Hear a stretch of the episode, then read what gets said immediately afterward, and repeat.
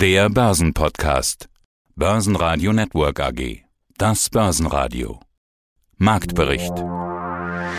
Im Studio Sebastian Leben und Peter Heinrich und zur guten Performance in der schwierigen Phase Fondsmanager Hubertus Clausius von Seahawk, zur BASF-Aktie der globale Anlagestratege Heiko Thieme, zu den Zahlen von Mutares CIO Johannes Laumann und zum Jahr 2021 Binect CEO Dr. Frank Wehrmeier. Sie hören Ausschnitte aus Börsenradio-Interviews. Die vollständige Version der Interviews finden Sie auf börsenradio.de oder in der Börsenradio-App. Der DAX war schwach in den Dienstag gestartet und hat die runde 14.000 Punkte Marke abgegeben. Im Tief ging es sogar unter 13.900 Punkte. Von dort konnte er sich aber wieder berappeln und das Minus immer weiter reduzieren. Liegt auch daran, dass die Wall Street mit deutlichem Plus gestartet ist. Grund ist die Inflation in den USA. Die liegt bei deutlichen 8,5 Prozent. Das ist aber genau das, was prognostiziert wurde. Zuletzt kam die Inflation immer etwas höher als vermutet heraus. Das war diesmal nicht der Fall und das reicht dem Markt momentan offenbar schon aus. Am Ende ging der DAX mit minus 0,5% und 14.125 Punkten aus dem Handel. Der ATX in Wien legte plus 0,2% zu auf 3.207 Punkte. Heiko Thieme, globaler Anlagestratege. Jetzt nochmal zurück auf BSF, damit wir auch ein bisschen bei der Börse noch bleiben. Ja. Selbst wenn BSF 5, 6, 7, 8 Wochen schließen müsste und der Kurs einbrechen würde, ich glaube, ich würde nachkaufen. Würdest du auch nachkaufen? Ich würde bei BSF Folgendes machen wenn die BSF, äh, die erste, immer die erste Frage, die man stellen muss, kann ein Unternehmen pleite gehen? Natürlich, wenn die BSF nie wieder etwas produzieren kann, dann geht sie pleite, aber das wäre falsch. Es gibt andere Aktivitäten bei BSF, die man machen kann. Nur wir sind an einem enormen Engpass. Und jetzt muss man dann einfach mal den Vergleich ziehen, was wäre denn jetzt möglich, wenn die Gewinne wegbrechen, was ist der Markt dafür zu bezahlen? Und dann kommt die Analyse einfach hin, dass man sich anguckt, wo waren denn die BSF? Und da muss man dann sagen, ganz nüchtern feststellen, die BSF war vor nicht allzu langer Zeit, seien wir doch mal realistisch, das ist ja nur 2009 gewesen. Das sind nur 13 Jahre. In der Weltgeschichte ist das nicht viel, dann 13 Jahre, nicht wahr? Da sagen wir, da waren wir bei 23. Wenn ich jetzt die BSF kaufe, wann geht mir die Luft aus, beziehungsweise wie lange halte ich durch? Wer heute sagt, ich kaufe eine BSF und sie würde bei mir auf meiner Liste stehen, steht ja auch auf meiner Liste. Warum? Weil sie nach meinem Definition, ich war hier vom Höchststand, äh, es kommt darauf an, welchen Höchststand man nimmt. Nicht nimmt man jetzt einmal den Höchststand, den absoluten Höchststand, den wir hatten, das war 95, das war aber auch 2018. Gut, nicht lange her, vier Jahre her. Davon sind wir weit entfernt. Nehmen wir mal den jüngsten Höchststand, den wir gesehen haben. Da kommen wir auf 71. Das war hier im April äh, vergangenen Jahres, also genau vor einem Jahr. Von 71 kommen wir hier auf das aktuelle Niveau und bleiben wir bei meiner Drei-Trauen-Strategie. Das sind 20 äh, Punkte. 20 Punkte heißt fast 30 Prozent. Also eine ausgesprochen ausgewachsene Bässe. Da fange ich an, spätestens da fange ich an zu investieren. Ich habe also nichts dagegen, bei BSF eine Tranche hier aufzubauen. Insgesamt möchte ich drei Prozent haben. Das ist ein DAX-Titel, einer der besseren und größeren DAX-Werte, die wir haben. Also kaufe ich ein Prozent ein. Und das zweite Prozent würde ich hier, in dem Fall, weil wir uns in einer Bässe befunden haben, aus der wir versuchten herauszukommen, aber sie noch nicht überwunden haben, voll und ganz. Das heißt, ich glaube, wir werden noch einmal die 12.500 oder sogar 12.000 Marke sehen, vielleicht sogar noch einen Schnaps runtergehen können. Das ist meine Prognose, wie man wohl weiß, seit einigen Wochen aufgrund der Ukraine-Situation bezogen. Dann würde ich sagen, hier ein Prozent kauft man jetzt und dann 15 Prozent sollte es fallen. Das wären also dann siebeneinhalb Euro. Da würde man hier bei 42,5 die nächste Tranche aufnehmen und dann nochmals 15 Prozent zurückgehen. Dann wären das also, dann würde man auf der Basis liegen von ungefähr 35 Euro. Also ich sage hier 51, 42 und 35 35, um es mal pauschal zu sagen. Bei 35, wenn man es anguckt, wo waren wir da? Das letzte Mal, als wir die 35 Euro Basis gesehen hatten, nicht wahr? Da muss man schon lange Zeit zurückgehen, um dahin zu kommen. Da kommen wir tatsächlich dann auf das Jahr hier, wenn man es mal nochmal aussieht, auf 2009 herum, nicht wahr? Also das, das müsste ausreichen. Das wäre die drei Strategie, aber BSF. Mehr dazu gibt's im Heiko Thieme Club. Heiko-Thieme.club ja, schönen guten Morgen. Mein Name ist Hubertus Clausius. Ich bin der geschäftsführende Gesellschafter der Seahawk Investments GmbH und Portfolio Manager des Seahawk Equity Long Short Fonds, der sich ausschließlich auf die Sektoren Transport und Energie konzentriert. Ja, und darüber wollen wir sprechen. Zuletzt hatten wir das getan Ende Januar. Da hatten Sie vor möglicherweise volatileren Märkten gewarnt und gesagt, man sollte mit Absicherungen arbeiten. Sie haben Ihren Fonds angesprochen, Sie arbeiten mit Long-Short-Strategien. Es gab seit unserem letzten Gespräch ja den Kriegsausbruch in der Ukraine, den Überfall Russlands auf das Nachbarland. Die Börse hat eine deutliche Delle mitgenommen. Alle Branchen, muss man da ja sagen, sich danach aber etwas erholt. Wie gut sind Sie mit Ihren Long-Short-Strategien durch diese Situation gekommen? Ja, also wir hatten in dem Fonds bedingt, muss man sagen, durch den Anstieg der, der Energiepreise, insbesondere des Ölpreises, hatten wir durch unser Exposure im Öl- und Gasbereich und auch im Bereich Shipping. Und hier äh, geht es vorwiegend um das Exposure im Bereich Crude, äh, Product Tanker, LNG und Nebensegment Car Carrier. Das hat nicht so viel jetzt mit der Krise in Russland und der Ukraine zu tun, da haben wir doch profitiert, sodass jetzt der Fonds year to date 26 Prozent im Plus liegt. Das sind also die Verwerfungen, die eingesetzt haben. Ja, das konnte man nicht wissen, als wir das letzte Mal gesprochen haben, erleben, was dort passiert. Allerdings war unsere Positionierung jetzt unabhängig von einem möglichen Ausbruch des Krieges in der Ukraine hergeleitet, da wir nach wie vor diesen Ölmarkt als sehr eng ansehen und auch die fundamentale Einschätzung dieser Sektoren eigentlich schon vor dieser Krise recht äh, günstig aussahen.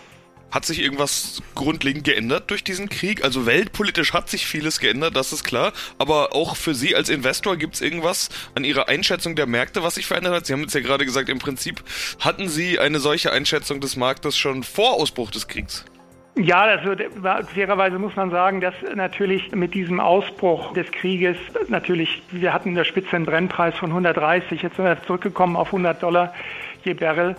Das hat natürlich den Ölpreis insbesondere nochmal angetrieben. Also ich schätze, wir haben eine Prämie im, im, Ölmarkt von 10 bis 15 Dollar, bedingt durch diese Krise, durch den Krieg in der Ukraine. Und ein weiterer Nebeneffekt war sicherlich der ähm, Tankersektor, hier insbesondere der Öl- und Produktentankersektor. Hier haben wir natürlich einen sprunghaften Anstieg der Raten gesehen, die absolut defizitär waren noch im Januar und wir haben jetzt mittlerweile Raten für die kleineren Tankerkategorien, das heißt Aframaxe und Suezmaxe. Das sind auch Tanker, die durch die Ostsee gehen, die Aframaxe und auch die Aframaxe haben wir jetzt im Schwarzen Meer.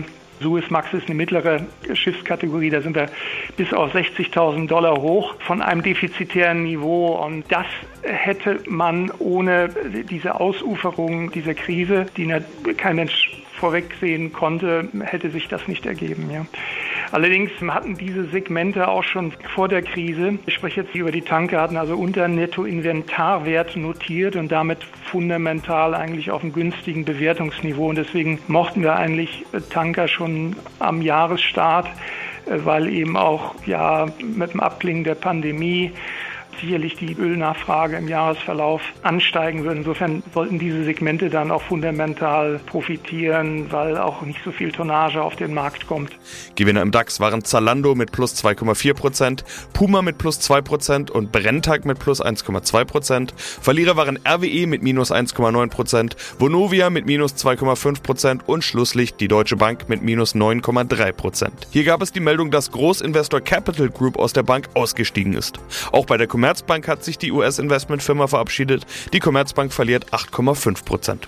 Johannes Laumann von der Mutaris, bin Vorstand bei der Mutaris, verantwortlich für Transaktionen an den gesamten Kapitalmarkt und die Portfolioentwicklung und freue mich auf das Gespräch.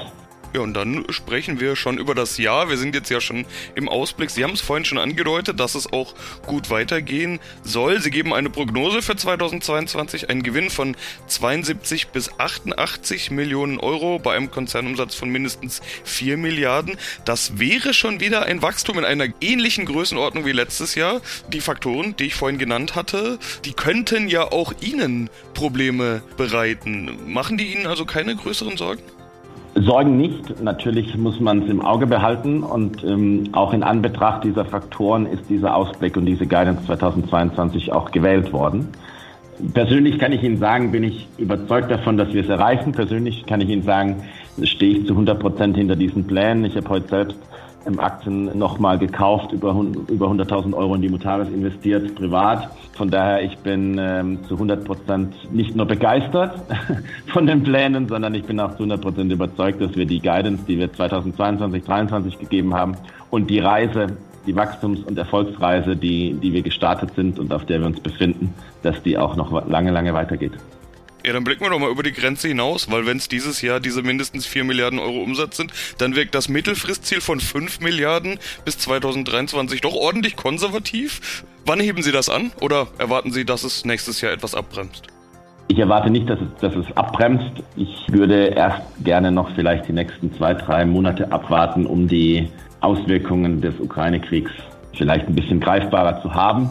Bin nach wie vor davon überzeugt, dass wir dieses Mittelfristziel, was wir uns im Übrigen Mitte 2020 gesetzt haben, und danach gab es zweite Covid-Welle, danach gab es Chip-Krise, danach gab es äh, Ukraine-Krieg und trotzdem sind wir auf diesem Weg. Daran sieht man auch mal so ein bisschen die Robustheit unseres Geschäftsmodells. Dieses Mittelfristziel bin ich nach wie vor überzeugt, dass wir es erreichen. Wenn ich das Gefühl habe, dass es schneller erreicht wird, dann werden wir auch die Prognose anheben. Ich glaube aktuell, wie gesagt, vielleicht ein bisschen mit Bedacht und Augenmaß und langfristiger Brille. Aber ich kann Ihnen sagen, ich habe keine Zweifel, das Mittelfristziel zu erreichen. Und wenn wir es nur erreichen, wäre ich auch ein bisschen traurig. Mein Name ist Dr. Frank Wehrmeier. Ich bin Vorstand-CEO der Binect AG. Wollen wir es mal mit ein paar Zahlen unterfüttern, untermauern? Äh, sind ja. ja. kürzlich Ihre Jahreszahlen erschienen. Konzernumsatz plus 11,3 Prozent auf 10,1 Millionen Euro. Die 10 Millionen also geknackt. Auf der anderen Seite ist von einem schwierigen Marktumfeld die Rede und ich lese den Satz, das Geschäftsjahr 2021 war für die Binek-Gruppe spürbar von den Einflüssen der Corona-Pandemie geprägt. Was war das also für ein Jahr für Sie? Sie fragen mich ja persönlich und ich persönlich möchte antworten, unter dem Strich ein erfolgreiches Jahr für die Binect AG in einem schwierigen Umfeld. Das muss man ganz klar sagen. In einem schwierigen Umfeld, das natürlich geprägt war von Einflüssen der Corona-Pandemie oder von Einflüssen, die dann die Regeln und Maßnahmen gegen die Corona, gegen das Virus ausgelöst haben. Wir sagen, wenn wir die Zahl einordnet, 11,3 Prozent Wachstum, dann muss man, glaube ich, das Wachstum der, der relevanten Märkte mal, mal zum Vergleich heranziehen. Der gesamte IT-Markt ist um 6,8 Prozent gewachsen, der ITK-Markt um, äh, um 3,9, Entschuldigung. Software etwas stärker mit 8 Prozent, aber alle relevanten Teilmärkte sind eben nicht mit über 10 Prozent oder deutlich über 10 Prozent gewachsen. Insofern war es für die, für die Binect AG ein erfolgreiches Jahr unter dem Strich. Wenn man sich den Jahresverlauf anguckt, wir wären glücklich gewesen, wenn wir das Wachstum eben noch weiter gesteigert hätten. Und unsere Prognose, die ja bei 15 Prozent mindestens lag, äh, haben wir auch nicht erreicht. Also insofern ist das weinende Auge, kommt zum Tragen, wenn man es mit der Prognose vergleicht. Das Jahr hatte Wellenbewegungen, das hatten wir auch schon kommuniziert. Wir hatten einen starken Jahresauftakt, haben dann gemerkt im zweiten Quartal, dass der Auftragseingang schwächelt, zwar nicht, nicht sehr schwach wurde, aber doch äh, deutlich zurückging was damit zu tun hatte, dass in Kernbereichen wie beispielsweise dem Gesundheitssektor die Corona-Maßnahmen oder das Umsetzen mit der, der Corona-Maßnahmen klar im Vordergrund stand und dann ähm, werden schon mal Termine, die eigentlich vereinbart waren, abgesagt äh, und daraus resultieren dann zumindest zu dem Zeitpunkt weniger Aufträge.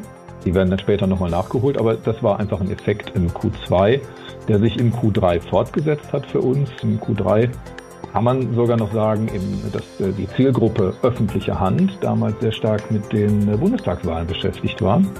Und bei der Personalsituation in den Kommunen, die ja auch von Corona nicht unbelastet war, hat man dann klare Prioritäten und äh, die lagen im Q3 auch nicht unbedingt darin, sich mit einem Anbieter wie der Binect AG an den Tisch zu setzen und ein Digitalisierungsprojekt für den Postausgang aus der Taufe zu heben. Also das hat unseren, unseren Jahres Verlauf beeinflusst. Gleichwohl, wir sind seit Q3 auf einem klaren Wachstumstrend, sodass wir insgesamt mit dem, mit dem Jahr zufrieden sind, aber eben nicht ohne diese Einflüsse ausgekommen sind. Und wären diese Einflüsse plus ein, ein kleiner Dämpfer ganz am Jahresende nicht gewesen, hätten wir auf jeden Fall die Prognose gehalten, wären dann mit 15 Prozent gewachsen. Aber was nicht ist, das kann ja noch kommen.